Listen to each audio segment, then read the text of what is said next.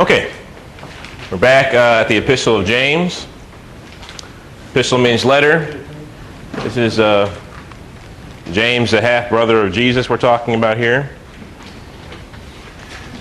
Let's just review last week real quick so we can kind of get caught up to. Remember, when you're reading a letter, there's a flow to it. Uh, some letters require more paying attention to the actual whole letter than other letters. James' letter is more of a short, pithy comment, but there's still a flow to it.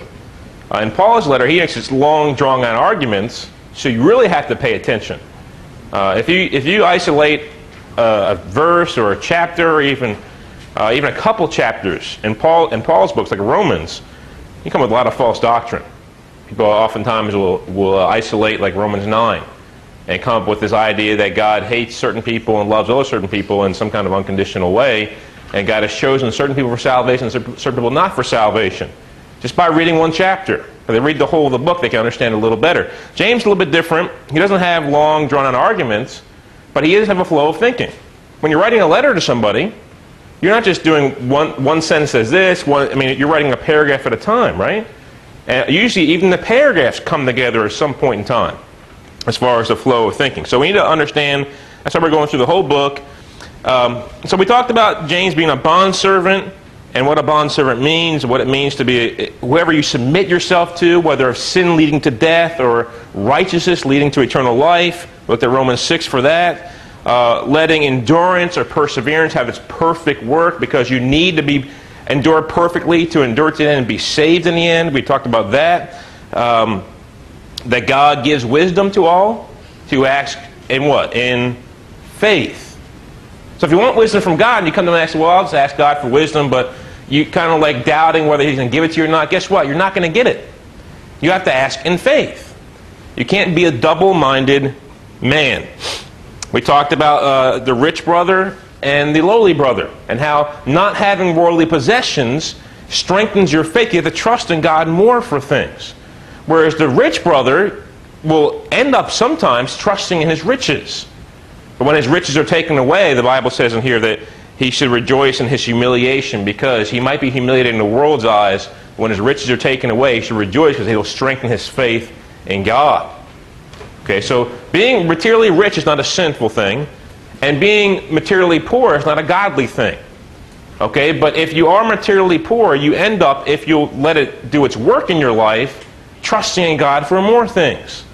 And talked about the farmer having to trust in God for sun, for the, the, the, ground to be working properly, the seed to be working properly, for the rain if he can't water his own crops. So he's in complete trust of God for his daily sustenance.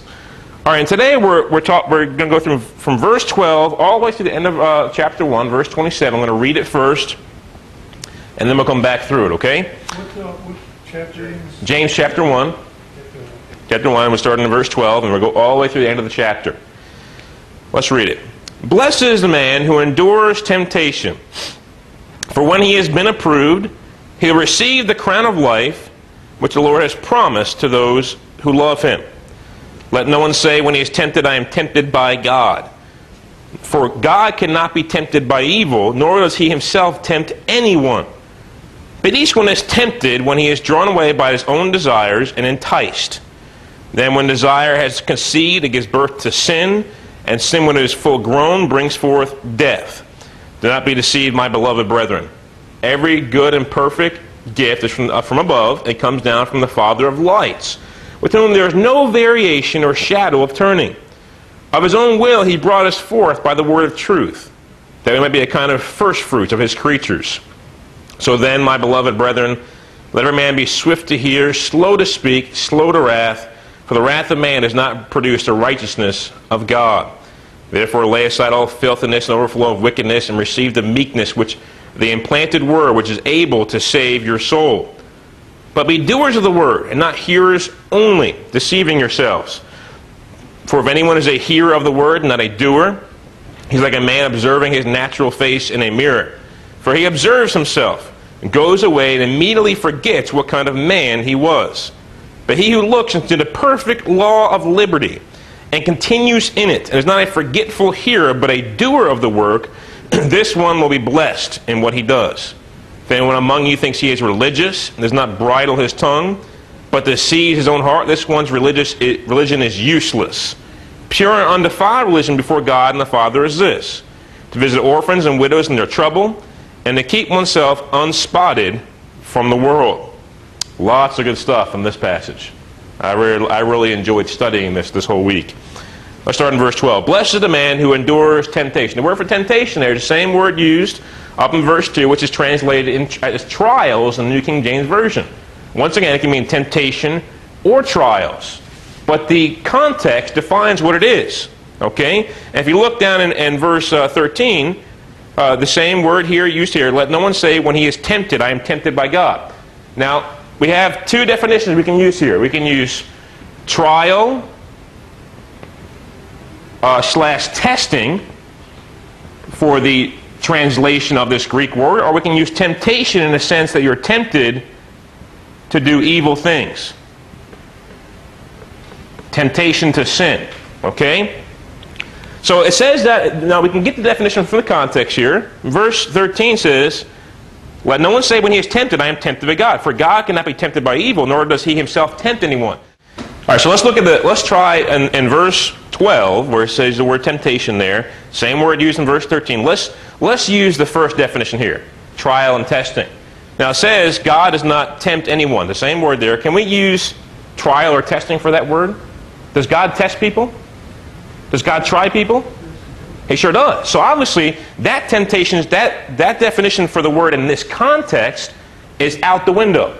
It must mean tempted to do evil, because God does not tempt anyone to do evil. Okay? But I want, I want, you, to, I want you to use some, uh, some logic here, okay? Let's erase this for a second. And we're going to look at Calvinism once again, something we've studied quite a bit in this home fellowship. Calvinism says that God uh, ultimately ordains or decrees all things. I've even heard a Calvinist say, the devil is God's devil. That's what I've heard him say. Now, this verse right here says this. Let's read it again, verse 13. Let no one say when he is tempted, remember, tempted to do evil here, I am tempted by God. For God cannot be tempted by evil, nor does he himself tempt anyone. Now, if God ordains or decrees, and these are just fancy words the Calvinists will use to say God causes all things. God, therefore, must be the decreer, the ordainer, the causer of what? Temptation. This verse itself, in my mind, destroys this whole thing of God as the ordainer, the causer, the decreer of all things. God does not tempt anyone. God is the author of temptation, not the one behind the person causing temptation. God may allow temptation, but that's completely different.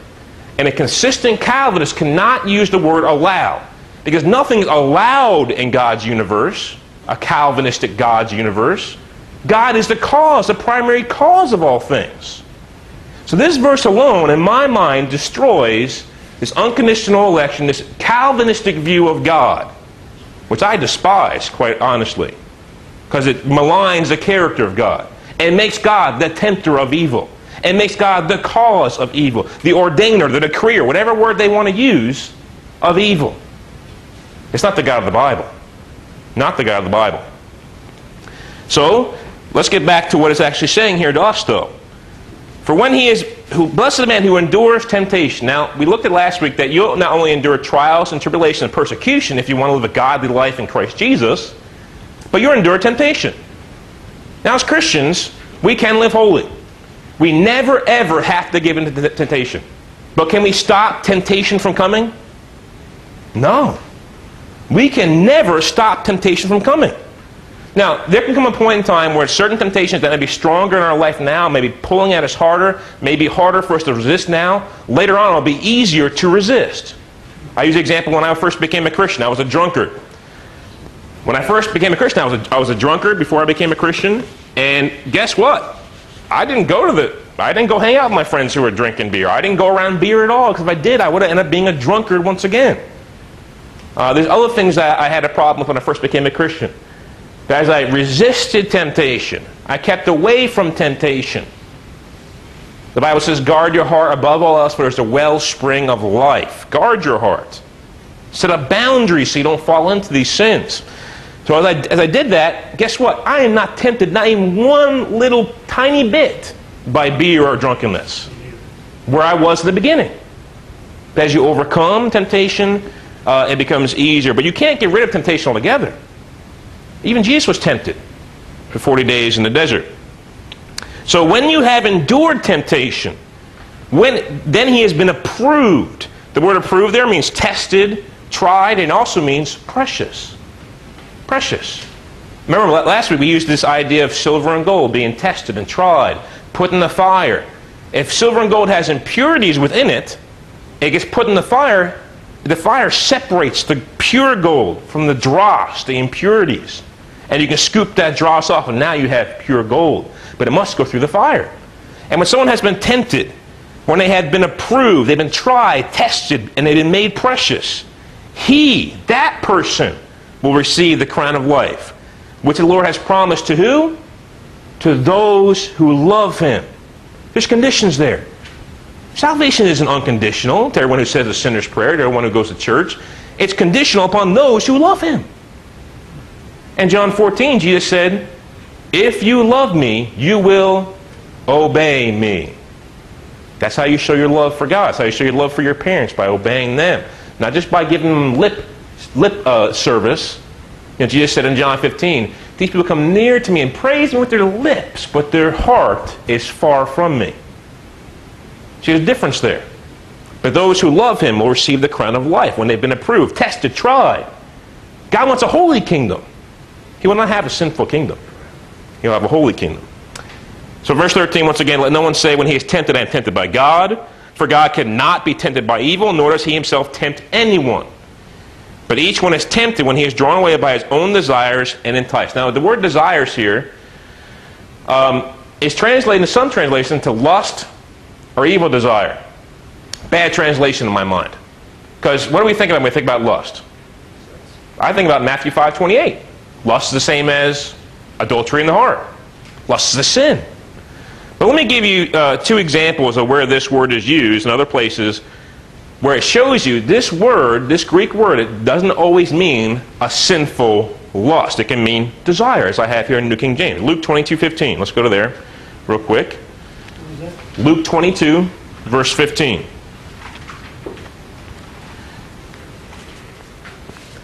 This is Jesus sitting with his disciples at the Last Supper, as it's often called, the Last Supper, what he had with them, the Passover feast. He says in verse 15, he says, Then he said to them, With fervent desire, I have desired to eat this Passover with you before I suffer. Now let's translate it with this idea that this Greek word always means a sinful lust. With fervent lust, sinful lust, I have desired to eat this Passover with you before I suffer. Doesn't fit at all. So it doesn't always mean sinful. Okay? It can just mean a strong desire. It's a strong desire. Let's look at one other verse that, that uses this word. Uh, second Thess- or First Thessalonians, First Thessalonians chapter uh, 2 and verse 17.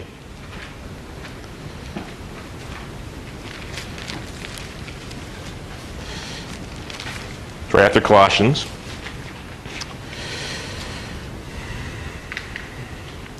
This is Paul speaking here. Uh, 217. But we, brethren, having been taken away from you for a short time in presence, not in heart, endeavored more eagerly to see you, see your face with great desire. As Paul saying he wants to see their face with great lust, uh, uh, sinful lust. No, he had a great desire in his heart to see them. Okay, so let's go back to the passage here. And so this word desire here, translated as lust or evil desire in certain translations, just means a strong desire. So you have a strong desire. There's, there's lots of things we can have strong desires for. We can have a desire, uh, I don't know, for, let's say, food, water. What else can we have a desire for? relationship, right, with someone else. Children won't understand that totally right now, but when you get older, you'll understand that. Let's just use these things. Now, you can have a deep, deep, deep desire for food, But can that desire be fulfilled in a sinful way? Yeah, you can become a glutton. Okay, you can affect your health in a negative way and die earlier than God would have wanted you to because you're eating too much or eating the wrong foods. Uh, you can have it, well, I should just put drink here, but I put water. But let's say you have a desire for drink. Can you have a desire for a, a wrong kind of drink? So you can fulfill desire sinfully or the right way to fulfill it. A relationship uh, with the opposite sex, what I'm talking about here. Now, can that be fulfilled sinfully? Can it be fulfilled the right way? That's right. So, desire in itself, in this verse, is not sinful in and of itself. And we see as it clarifies itself, uh, each one is tempted. Is temptation sin? No. Was Jesus tempted? Yes. In all points, just as we are, yet was without sin, the Bible says. So temptation is not sin. Each one is tempted when he is drawn away by his own desires. Let me give you an example here. I like to fish a little bit. Let's just say we got a pond here. Here's the ground over here. And you got a man over here fishing. He's sitting on a stool, fishing, you know. I know it's not a very good thing here. Got a hook down here. And it's got a little squiggly worm on it. You got Mr. Fish over here. And he's doing okay. He's a hungry fish, though. This fish has a desire for food. This worm looks good to him. So he's, he sees it with his eyes. He says, Mmm, that looks good. He's drawn away. He goes up here. He's drawn away. He's enticed by this worm. Now, if it's a worm on the bottom of the floor here or the bottom of the water, hey, that's a good that's a good being drawn away. It's good to be enticed by that. You're hungry, you got to eat. You're a fish. If you don't eat, you're going to die. But he's drawn away and enticed, and he goes up here and he gets it. What guess what's going to happen? He's hooked. What's going to happen now? He's food. He's food for Mr. Fisherman here. Mmm. Now, was that a good thing to be drawn away to? Was, was the worm itself wrong? The, what the worm was on. That's what's wrong for Mr. Fish. He got hooked, lassoed in, and now he's what? Dead. Let's go back to the context here. Let's go back to the verses here and let's read it again with this analogy in mind. Let no one say when he he's verse 14, but each one is intent is tempted when he is drawn away, drawn away by his own desires and enticed. He's enticed. The drawing away enticed are not sinful. We're not sinful yet. We're just tempted. That's what drawn away and enticed mean. You're tempted. Then when desire has conceived, it gives birth to sin. So, this hook will represent sin here. This worm represents desire. He's drawn away and enticed, and guess what? It's conceived. He gives in to the desire. He gives in to temptation. He gives in to the enticing and snags onto the hook, and now he's a dead fish. So it happens to every person who is drawn away, they're enticed, they're tempted by desires they have. These natural desires, food, drink, relationship, that's only some examples there, that can be fulfilled lawfully or unlawfully, sinfully or, or morally good. And they're enticed and they give into it, and guess what happens? It gives birth to sin. It gives birth to death. That's what happens. So we have an example here of a husband and wife. Here's another example you can give here. A husband and wife, they, they desire a child. So they're drawn away, which is a good desire here. They're enticed to have a child. And guess what? When this conception comes together, the husband and wife say, well, we both want a child. Let's have a child. They give into it. Free will involved here. They're both in doing it here. They give into it, and guess what? A child is conceived. It's conceived. Because they both desire to have a child, and they go forth and try to have a child. And it's conceived. And when it's full birth, it, come, it comes to full birth. So we have here this thing called death, brings forth death. So sin gives birth to sin. Once you give in, it gives birth to sin, and then it gives brings forth death. Okay, so now you have this situation of he's on the hook now. That's sin. He has to be reeled in. Okay, now the word death here there's many different kinds of death in the Bible, and we're going to determine what kind of death this one's talking about real quick. So we got death here. The first one is physical death. Okay. Does someone need to sin in order to die physically? No. You're automatically going to die physically. It's a fact of life. People often say there's two things you're guaranteed in life death and taxes. I've seen people escape taxes before, but they never escape death. You're going to die physically. So I don't think it's talking about that. Then another one you have is you have spiritual death, which is basically separation from God. Then you have reprobation, that kind of death. We talked about that a little bit in this uh, home fellowship. And then you have the second death, or the lake of fire, which is you're, when you're cast into hell. Okay, spiritual death's talking about when you sin, you're separated from God. Okay, do you have a question, John? No, I was just, I was just gonna bring, I was gonna try and hold this to the end, but I'm just gonna bring that now. If, if it meant physical death, when Seth lied to me this morning, he would have died. Right. So, Yeah. Just wanna bring that out. Right, so that, that, that's another good point, the reason why it cannot possibly be physical death. Every time you sin physically, you would have died. And when God said to Adam in the garden, the day you eat, you should surely die, did Adam die physically that day? He lived for another 900 years, probably. We don't know how old he was when that happened, that's why I said probably. But um, he did die spiritually. He was separated from God that day. So that's spiritual death. Okay, but let's, let's find out if it's really talking about spiritual. Let's, let's go back to the verse here, and I'm going to explain to you what one of these words means. It says, uh, it gives birth to sin in verse 15, and sin, when it is full grown, focus on full grown here, brings forth death. Full grown means final or accomplished. Okay, final or accomplished, full grown. Now, do you need full grown or accomplished sin in order to bring forth spiritual death? No, you just need one sin. Just need one sin to bring forth spiritual death, separation from God the Father. Did Adam have full grown sin uh, when it, it came to maturity? No, he had just one sin. That's all he needed to bring forth spiritual death. And I really think, so I, am going to cross that here. Maybe you'll have questions about that in a little bit. See kind of question marks in your faces here. But I think it's talking about one of these other ones.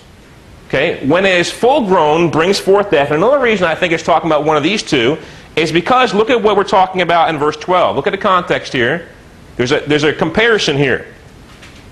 When, for blessed is the man who endures temptation when he has been approved, for he will receive the crown of life, which the Lord has promised to those who love him, when he has been approved, when it has come to completion, when he's been tested and tried. So we're talking about the end here, I believe. That's why it says, when he has been approved. And it's talking about a future tense here.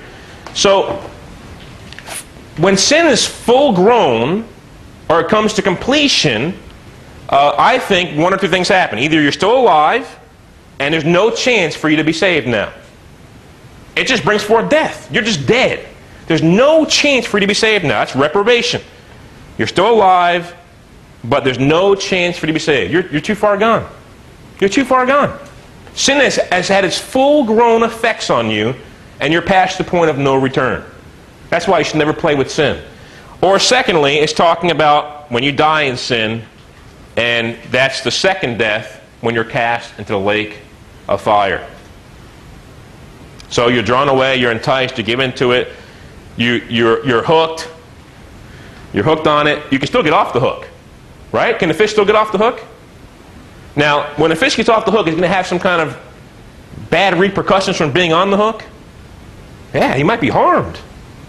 And every time you sin, you're going to hurt yourself. You might hurt other people, depending on what your sin is. But he can still get off the hook. He can still live. And when you sin, you could still live by repenting, confessing, forsaking once again, and living for Jesus. The repentance must happen.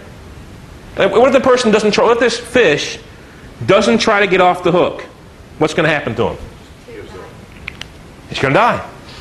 So it happens to someone who's in sin, they give up. How says the righteous man falls down, he gets back up. Okay? So I believe it's talking about reprobation. This, this death is reprobation here, uh, or second death, one or the other. But it's got this, this finalization thing here that's going on here. Finalization. There's no turning back. And once the fish is out of water, guess what? If this fisherman's hungry, he is going to eat that fish. He's not putting it back.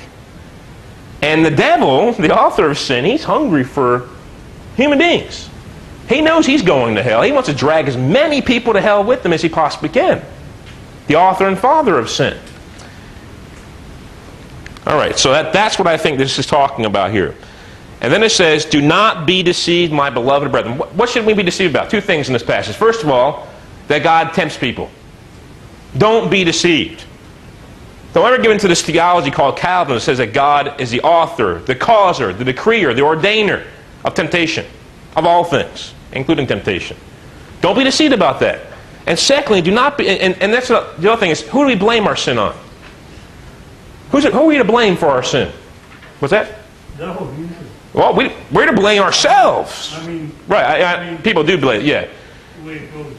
But the only person to blame for our sin is us. Us. Okay? And uh, that's what he's saying here. You, don't be deceived. You can't blame God for tempting you. You can't blame God for allowing you, for you sinning. It's your fault. And when it comes down to it, if we were to stand before a Calvinistic God on judgment, we can say, God, it's your fault. You're the one that tempted me. You're the one that caused me to sin. You're the primary cause of all things. And we would have an excuse. So don't be deceived about that. And don't be deceived that sin won't bring forth death. Don't be deceived. That's the greatest deception. Those are the two greatest deceptions there is, if you ask me. Blaming God for sin and not believing sin brings forth. That's what happened in the garden. What did, what did Adam say? He said, That woman you gave me. And then he said, The serpent that you made. Uh, let's let's blame God. Did God say, Well, you're right, it's my fault? Did he say that? No, he punished them. But if, if God really did cause that to happen, it would be God's fault, wouldn't it? Okay. Verse 17, here's the contrast here. Every good gift and every perfect gift, not temptation, not sin, is from above. And it comes from the Father of lights, with whom there's no variation or shadow of turning. And it gives a little play on words here the Father of lights. What were the great lights that God created in the beginning in Genesis? The moon, the sun, the stars. That's what God created. Now, the stars, they can change, right? The stars blow up. Have you you've heard of shooting stars? It's not really a star, it's really more of a comment. But uh, the moon, does it move around? The sun, does it change? Yeah, the people think the sun's fading out. It's burning out. So those things change. He's the father. Those things change. But guess what? It says, He does not change. Hebrews 13 it says, Jesus Christ is the same yesterday, today, and forever. He does not change. Of his own will, he brought us forth by the word of truth, that we might be a kind of first fruits of his creatures. Well, this is not talking about regeneration or Calvinistic regeneration where God forces regeneration on you. It's simply talking about the way you're brought forth into the kingdom of God is through the word of God. How can they believe in the one they not heard? How can they hear without a preacher? You must hear the word of God to be saved. So then, my beloved brethren, let every man be swift to hear, slow to speak, slow to wrath. For the wrath of man does not bring about the righteousness, does not produce the righteousness of God. Okay, let's, let's look at something for a second here. I'm going to ask you some real simple questions here to help you understand what he's saying here. Slow to speak, quick to listen, slow to become angry, or slow to produce wrath. How many ears do each one of you have? How many mouths do each one of you have? One. Let me give you a little cliche here to help you understand this verse. You should listen twice as much as you speak. You should listen twice as much as you speak. Let me give you another analogy here. You can either speak, uh, think twice and speak once, or you can speak twice, or you can think once, think once, and speak twice. Let me, let me explain it to you. You can either think twice and speak once, or think once and speak twice. Think twice means you're really thinking it over, what you're going to say, before you say it. Before you say it, you're thinking it over twice. And then you speak once, because guess what? You didn't speak wrongly. You spoke rightly, because you thought it through before you said it. We should all think through what we're going to say before we let it blurt out of our mouth. Or you can think once, which means you didn't really think it through. You just let it come out. And then you're not speaking twice, which means guess what? You probably have to end up apologizing later on. So you, that's the two options you have. You can think twice, speak once, or think once, speak twice. Now you have two ears, one mouth, you listen twice as much as you speak. Okay? That's the way it should work with us because we want to be godly in what we say, and we'll get to the tongue here in a second. Godly in the way we speak to people. A mouth full of grace, seasoned with salt, the Bible says. That's the way our mouth should be working. Okay, so, but, but anger, is anger itself wrong? Yeah, that's what Ephesians chapter 4, verse 26 27 says. Be angry and do not sin. So can you be angry and not sin? Yeah, that's what it says. I mean, was Jesus angry in the temple courts and he's flipping over the tables? Did Jesus sin? No. You can be angry and sin not. But that's why it says be slow to be angry. Now, if you're quick to be angry, that's what Galatians calls an outburst of wrath. It's an outburst. It just, it just, it just came out. It was just a reaction. It wasn't an action, it was a reaction. An action is when you think twice and speak once. A reaction is when you think once and speak twice. It's what comes out of you. Just comes out of you. Okay? So, it, but you can be angry, but if you're slow to anger, it means you've thought it through and you're angry for the right reasons. Let me give you an example. I can be angry at my children for the right reasons or for the wrong reasons. Maybe they do something and I flip and I just get real angry at them. That's probably an outburst of wrath. That's the wrong kind of anger. But I can also, that's sin.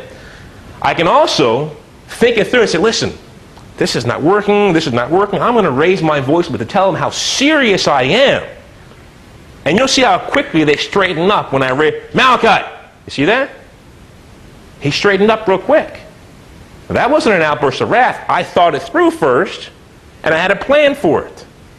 He straightened up, though. Now, that yelling, that raising my voice wasn't a sin. You go to the open air. You can respond, like say someone insults you in the open air. You can respond with an outburst of wrath and insult them back.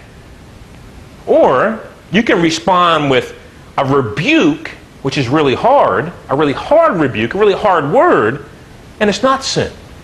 But you're raising your voice. So that, that's why, that's the difference between, and he describes the difference between godly anger and ungodly anger. The slow to anger is the godly anger. You thought it through before you respond. And that's why it's not sinful. Let's go on to verse 21. Therefore, lay aside all filthiness and overflow of wickedness, and receive with meekness the implanted word which is able to save your soul. Well, verse 18, Calvinists will say that verse 18 is talking about God regenerating you against your will and making you able to respond. Let's see what verse 21 says again. The implanted word which is able to save your soul. And it requires a receiving and a laying aside of all filthiness and overflow. So it's, it's a person doing something. They're laying aside all filthiness and overflow of wickedness and receiving on their part. They have to do it. The implanter which is able, not which definitely does save or forces you to be saved, it's able to save you if you'll receive it. If you'll receive it. Verse 22. But be doers of the word, not hearers only, deceiving yourselves. Matthew chapter 7. And starting in verse 24. Matthew 7 and verse 24. James sounds so much like his half brother, his Lord and Savior, the one who he's a bond slave to. He sounds just like him so much sometimes. I want to read to you from verse 24. Actually, I'll read verse 21 first, and then I'll skip to verse 24. Not everyone who says to me, Lord, Lord, shall enter the kingdom of heaven, but he who does the will of my Father in heaven. Down to verse 24. Therefore, whoever hears these sayings of mine, they've heard it, and does them, I will liken him to a wise man who has built his house on the rock. And the rain descended, and the floods came, and the winds blew and beat on that house, and did not fall, for it was founded on the rock. But everyone who hears these sayings of mine and does not do them will be like a foolish man who built his house on the sand. And the rain descended, and the floods came, and the winds blew and beat on the house, and it fell, and great was its fall. Now, people will have you believe this is talking about unbelievers and believers here. This is talking about people who have heard the word. Some unbelievers haven't heard the word. But for those who've heard the word, those who obey it are like those who built it on the rock. Those who don't obey it whether they're professing Christians or not, whether they claim to be Christian if they do not obey it, they're like a man who's built his house on the sand. What's going to happen when a hurricane comes to a house that's built on the sand, no foundation? It's going to destroy it.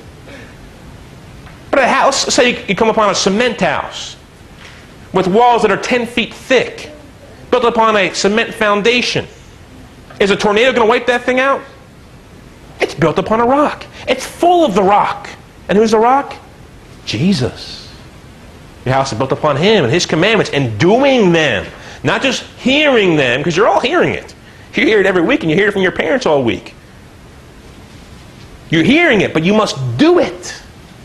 Otherwise, you're like a foolish man who built his house on the sand. Let's go back to verse 23 of, of James 1.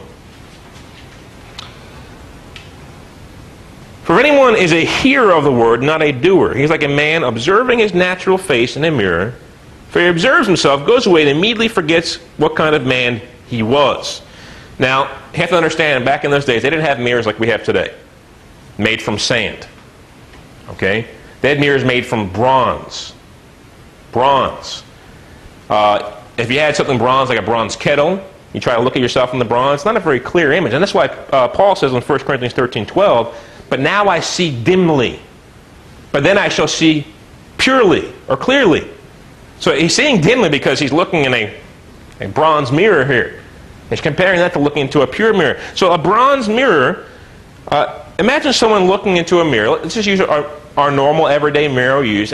Every one of you probably looked in a mirror at least once so far today. At least the girls fixing your hair. Us boys, we just wake up with our hair like it is and we just keep going. But, uh, you know, imagine waking up from a long night of sleeping, you're tossing and turning all night, and you look in the mirror, and you, you look, and, and this, this word right here that says uh, observe doesn't mean just glancing. The Greek word means careful consideration, understand completely. Okay? So you look in the mirror, you understand, well, my hair is really messed up. I got stuff in my teeth. They're all looking kind of yellow. Uh, you know, maybe I get older, I get a little pimple on my head right there you know, whatever it may be, and then you walk away and don't do nothing about it. People are going to laugh at you, first of all, okay? You get your hair going all over the place. People are going to laugh at you, but they're going to know that you didn't do anything. You don't care about your appearance. Otherwise, you would have done something. Same thing with someone who hears the word and doesn't do it. They really don't care about their soul. They don't care about Christ's commands. They don't care about He's the King of kings and Lord of lords and obeying Him and following Him. All they care about is keep on going. So he forgets what kind of man he was. And what it really should, it really should be that he was that way. The problem is he's continuing in that way. So man hears the word of God, realizes he's a sinner, deserving of hell, and just forgets about it. There's no urgency. He could care less. And just goes about his life. It should have been the way he was, past tense. But it isn't. He continues in that way anyway. And then in verse 25, but he who looks into the perfect law of liberty. Now, what does the law of liberty does? First of all, it shows you you're a sinner, need of a Savior. And second of all, it tells you to obey God. Those are the two reasons for the law as a Christian. Show you're a sinner, need for the Savior. Secondly, you obey it. And notice not called here the perfect law of bondage. The law for a Christian, is it a hard thing to obey? Let's look at 1 John chapter 5. Let's see what John the Apostle has to say about this.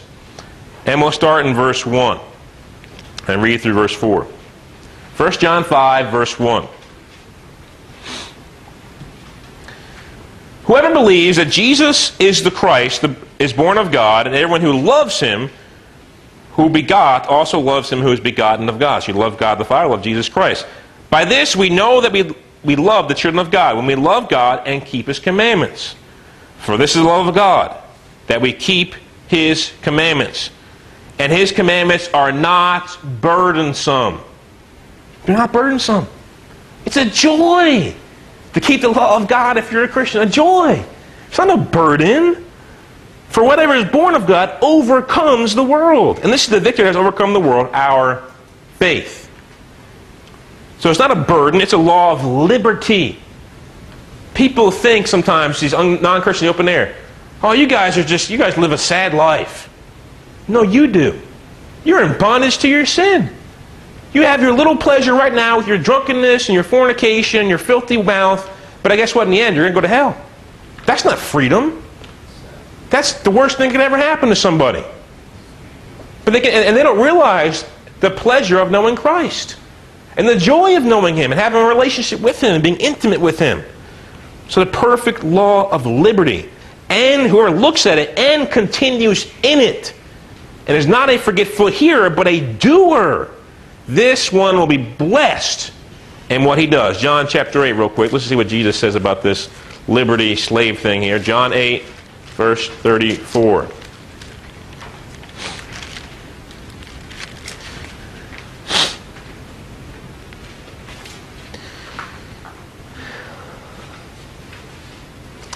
Now, the Israelites don't understand what he's saying in verse 32, saying the truth will make you free. They say, well, we're not anyone's slaves. We're Abraham's descendants. And he says in verse 34, Jesus answers them, Most assuredly I say to you, whoever commits sin is a slave to sin. And a slave does not abide in the house forever, but a son abides forever. Therefore, if the son makes you free, you shall be free indeed. Yeah, that's right. No, free, free to sin? I thought you said free of sin.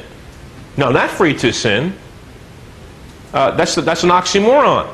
If you sin, you're a slave to sin. You can't be free. It's, it's slavery. That's all there is to it. And you're either you're, you're someone's slave. You're Jesus' slave or you're, you're, or you're the devil's slave.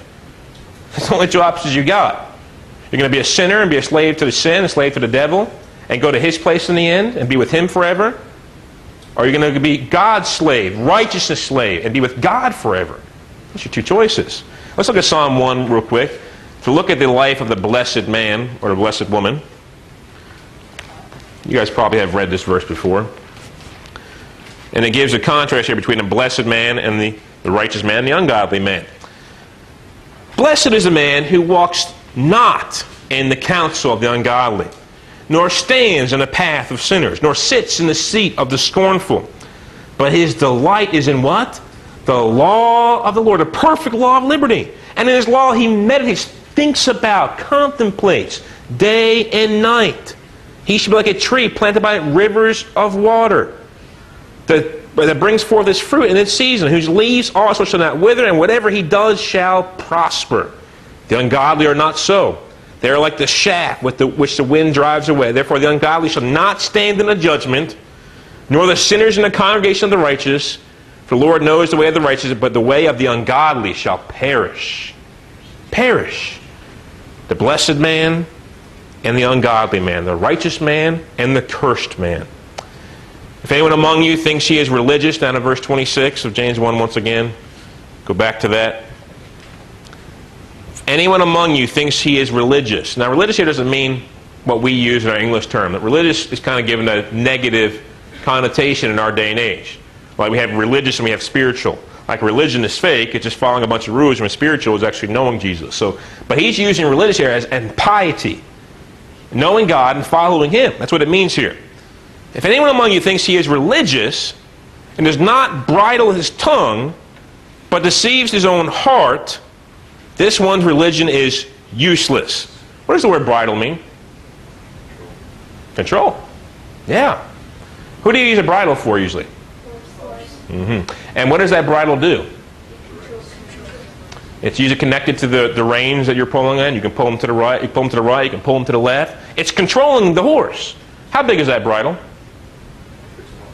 Right about that small, right? About the size will fit in the mouth. How big is the horse? So how big is the horse compared to the bridle? Much bigger. How big? Stick your tongue out, everybody. Some of you have longer tongues than others. Stick your tongue out, Emily.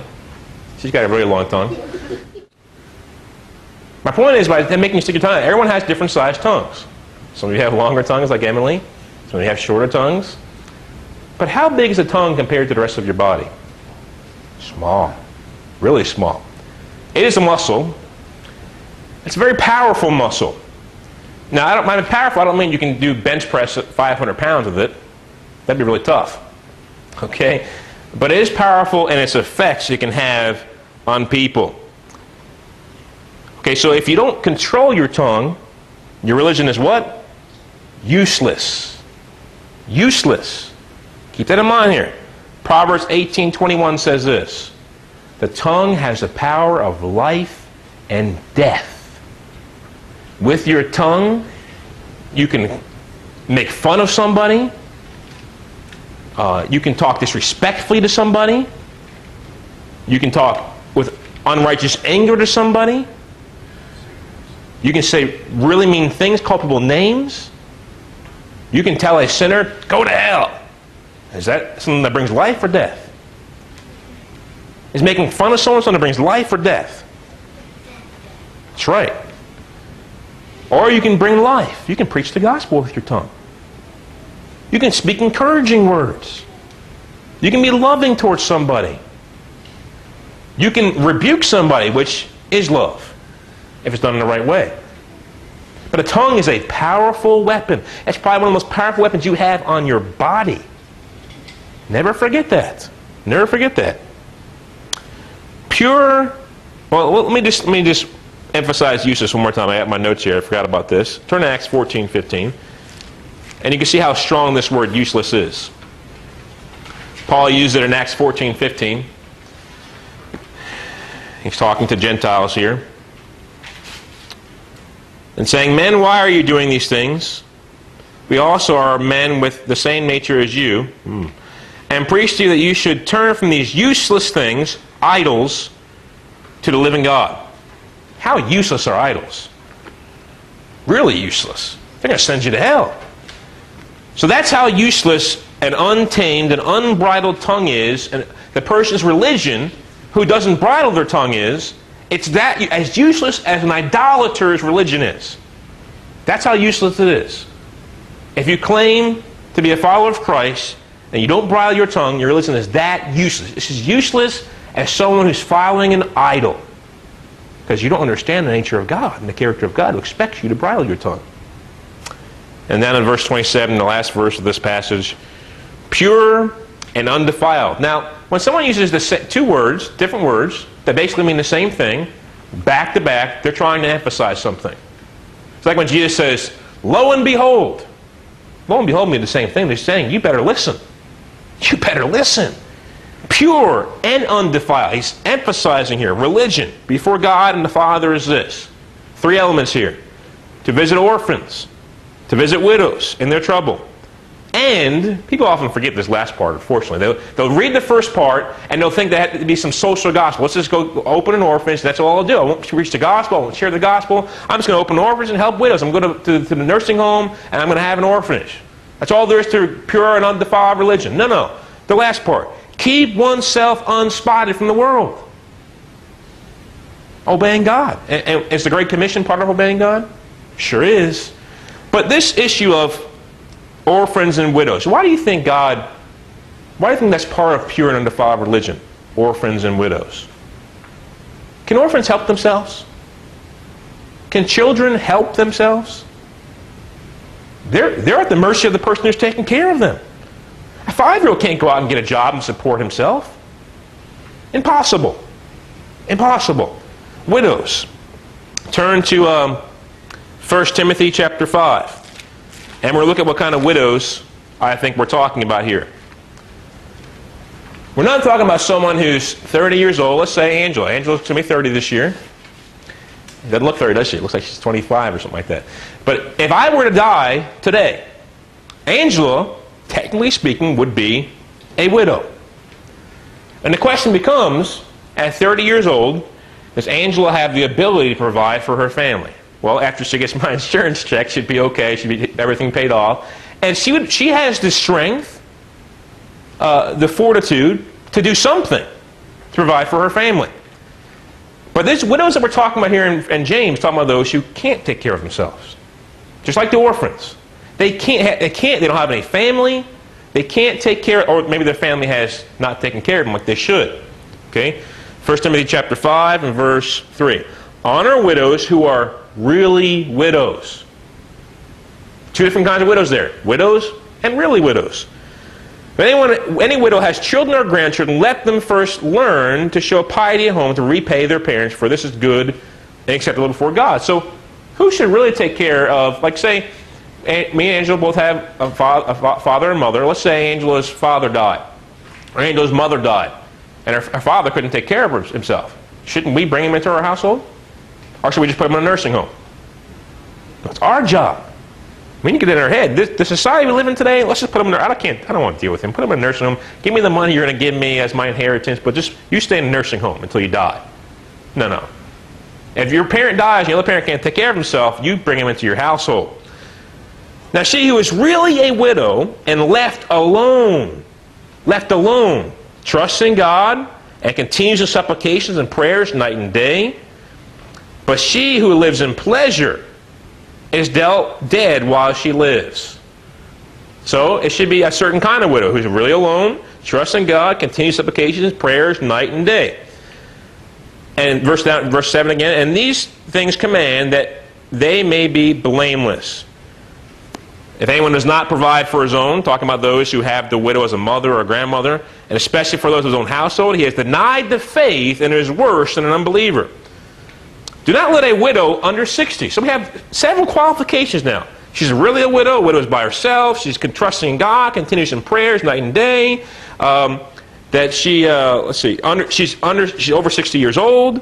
These are the qualifications in the church of God for being a really widow. And these are the ones I believe we're supposed to take care of. These are the really widows. That is pure undefiled. And that's what we're talking about here. Pure undefiled religion before God is taking care of those who can't take care of themselves. They can't take care of themselves. And, um, this is the last point I'm going to make, and we'll be done here. People who can't, t- can't help themselves. We have widows. We have orphans. And uh, then we have sinners. Can sinners save themselves? Nope. They need the blood of Jesus.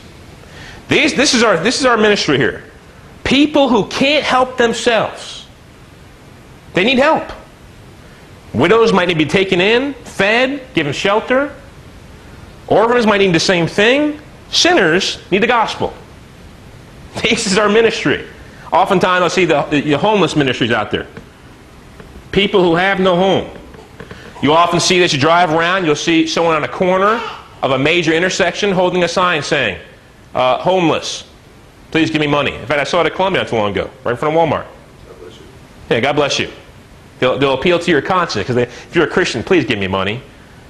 But these homeless people are often people who look like they're in their 20s, fully fit, not disabled. Should we be helping them?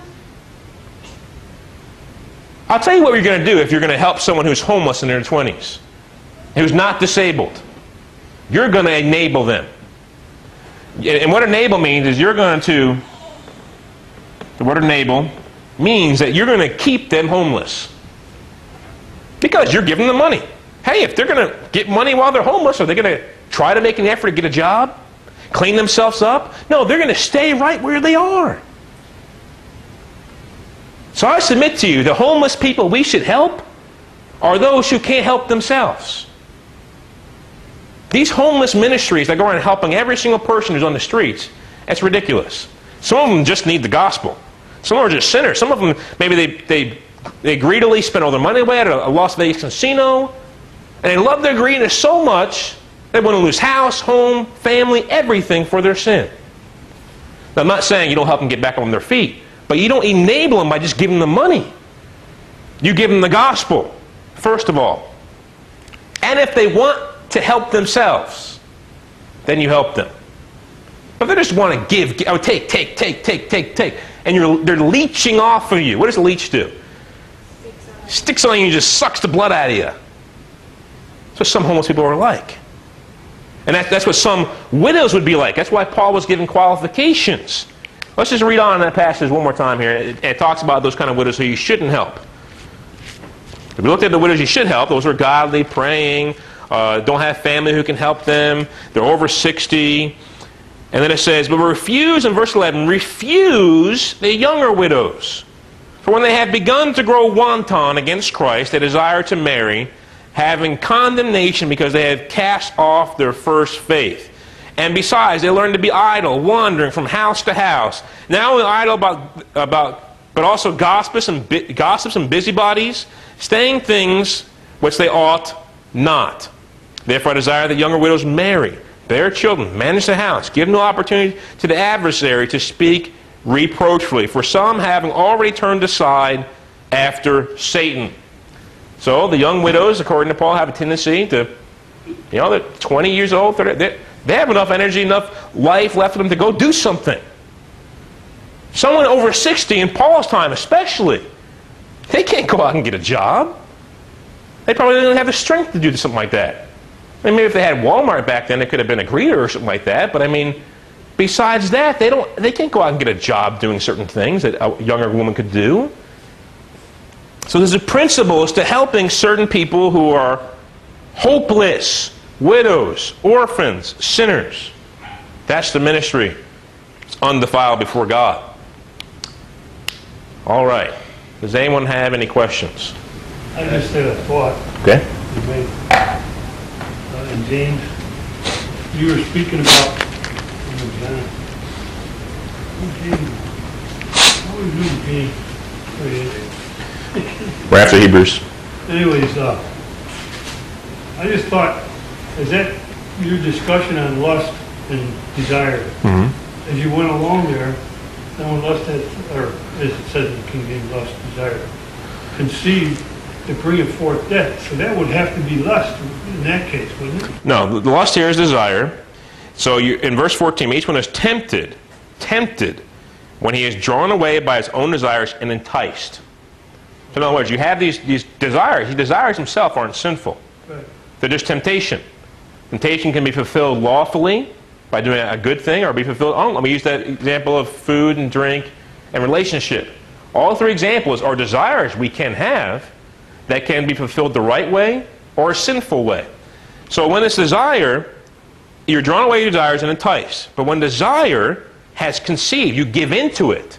You give into this temptation in a wrong way. It gives birth to sin. And sin, when it's full grown, brings forth death. So it's not just talking about, you know, giving into this, this thirst for drinking, getting some water. It's talking about going out and getting drunk.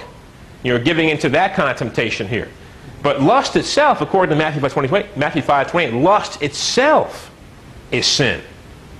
But lust itself, uh, according to the way the King James translates this word, It's already conceived if it's lust. well, if, if we're talking about the sinful lust, yes, it must already be conceived, and you must already have given into it. There's different lust. Yeah, so this is not, like I said, we, I gave those two examples I had where Jesus was strongly desiring to have, uh, to have the Last Supper with his disciples. Same Greek word there. There can't mean sinful lust there. And then also when Paul uh, really desired to be with the, the I think that's what it was, desired to be with the brethren. So, but this strong desire here, which is translated as lust in King James, I think uh, the NASB translated as evil desire or something like that. Or maybe that's NIV. Hey, one of them translates as evil desire.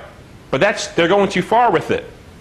Because it says right there, it's tempted. You're tempted. You're drawn away. You're enticed. But when it's conceived, means you've given into it. You've given into it. Remember the fish? He's drawn away. He's enticed. He gives into it. I get it, yeah. He snags it. I understand. It just sounded like, then when, this is the way it reads in the King James, then when lust had conceived, it bringeth forth sin. So Right. the lust would have to be talking about a sinful lust. No, no. You- it has to be conceived. Conceived means, like, for example, uh, in, in, in pregnancy. Well, The woman's in sem- the woman's inseminated. I mean, if I have a desire, me and my wife have a desire for her to be pregnant, I have to give into that. I have to give into that, and we have to do something for her to become Yeah, I understand what you're saying, but it says, what it, what it came to me, I'm just saying what it came to me. Then when lust had conceived, it bringeth forth sin. Now, if you have a desire to have a baby, and your wife is agreeable, and everything is taken care of and all that, that's, that's not really lust, is it? No, what, what I'm what I'm saying here, the word lust, once again, doesn't mean sinful lust in this context. It means desire. Does not mean sinful lust. So if, if I have a desire If I have a desire for something, I'm tempted by it. Whether it's tempted to have a baby with my wife or tempt, the fish is tempted to go for the worm, they're tempted by it. And then when the word conceived there means they give into it. So you must give into it. But in, in the context of lust meaning sinful lust, you don't have you can just you can be thinking about it and it's sin. But if you give, give in, okay, I see. Yeah, so that's the difference there. to- uh, If you're looking at someone in a lustful way, uh, That's sin. you've already conceived. You've already sinned. You've already sinned. Right, now, now even, even look upon a woman to lust after her, lust her, you've committed adultery in your heart. already committed adultery. Yeah, Matthew 5, 28. I get it. But even with, even with sinful sexual thoughts, lust, uh, there's a temptation involved in that. You may see a woman walk by, and you may, be, you may be tempted, you may even look at her. But you haven't lusted after her yet. You're just looking at her. So there's between looking and looking with sexual lust or sinful lust. So even the process you go through there. So the, the, you may look at, maybe see a woman walking by and you have a desire for her. That's just temptation now. You're enticed by her. You're drawn away. You're enticed. But then you give in to that thought, that sinful thought. Now it's become sinful lust. But the drawing away and the enticing is the desire, the non-sinful lust, which King James interp- translated as lust, but I think to translate as lust is really a mis- it, it causes confusion. It's a mistranslation because people automatically think lust, I think sin. Right, yeah. But as we see from other examples, the way this word's translated doesn't always mean sin. It means strong desire. Very good. If I just kind of make a, a point about that. If, if that word means lust, the way it seems to mean in some translations, then it's sin already. That's right. It's sin before the conception. That's the point. Before it's Lust, conceived. that type of- And then you just do away the whole doctrine of temptation altogether because you don't need to think about it. It's already sin. Right. But that's not what the Bible teaches. So it- it's, it's really very important for all believers to understand. There will be this process where the world, the devil, uh, brings temptation to your, and do you dwell on it? Do you bring it forth into sin? So Or, or do you, you resist it, resist it. flee from the devil, submit to the Holy Spirit, Amen. and, and be obedient? And uh, I had another Sure. question, if I might. Yep. I can't remember where the passage is, unfortunately. It talks about giving the gospel, but uh, how can they, with, with an empty belly, how can they hear the gospel without being fed and that kind of? Oh, uh, that's probably Matthew 25. It- It's just saying that you feed this one in my name, you're feeding me. Is that what we're talking about? Uh, probably. Doesn't say anything about an empty belly, but uh, it does does talk about how, and uh, 25 verse 40 it says, And the king will answer and say to them, Certainly I say to you, inasmuch as much as you did it to one of the least of these, my brethren, you did it to me. Um, but that, that's, that's referring to something else, I think. So, yeah, I don't, I don't know what that, I've never heard. brethren that means someone that's saved, right? Yeah, yeah. I think people miss that sometimes. Some people I, I, I've heard, I've heard a pastor, people say that to me too.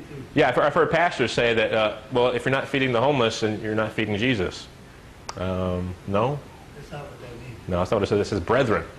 And if you're not taking, if the Bible says, by this people will know that you love me if you love the brethren. So if you have a brother in Christ, I mean, that's first. That's the first to take care of is brothers in Christ. If you have a brother in Christ who's in need, you're not, and you have an ability to help him, you're not willing to help him. There's something wrong. And, and that, that's sin, and that's why Jesus says in Matthew 25 that those will go into eternal fire. Yeah. Well, you could have an enemy that says, love your enemy. Right. And a- an enemy is like your homeless person there that's lost person. 85 years old like me. Anyways, you gotta feed them. You gotta help them. Right, yeah. There, are homeless people, uh, like I said, who you are able to help and you should help. Those are the people who are hopeless who can't help themselves. Even an enemy, in that case, you're still sinning against God. If you don't- Oh, yeah, yeah. I mean, you, you, the Matthew 25 isn't, isn't saying you should just feed Christian homeless people or Christian. It's just, it's just saying that, in that te- text, it's just talking about those group of people. That doesn't mean you eliminate people who are sinners who are homeless people. You gotta take the whole, That's that's right. The whole Bible. Yeah. So yeah, you should you should be able to to feed homeless people who are sinners, who aren't Christians, but you shouldn't be enabling them. And that's what I see this this false sense of guilt that the church has sometimes. I have to go feed all the people who are on the streets. Um, no. You need to you need to decide case by case.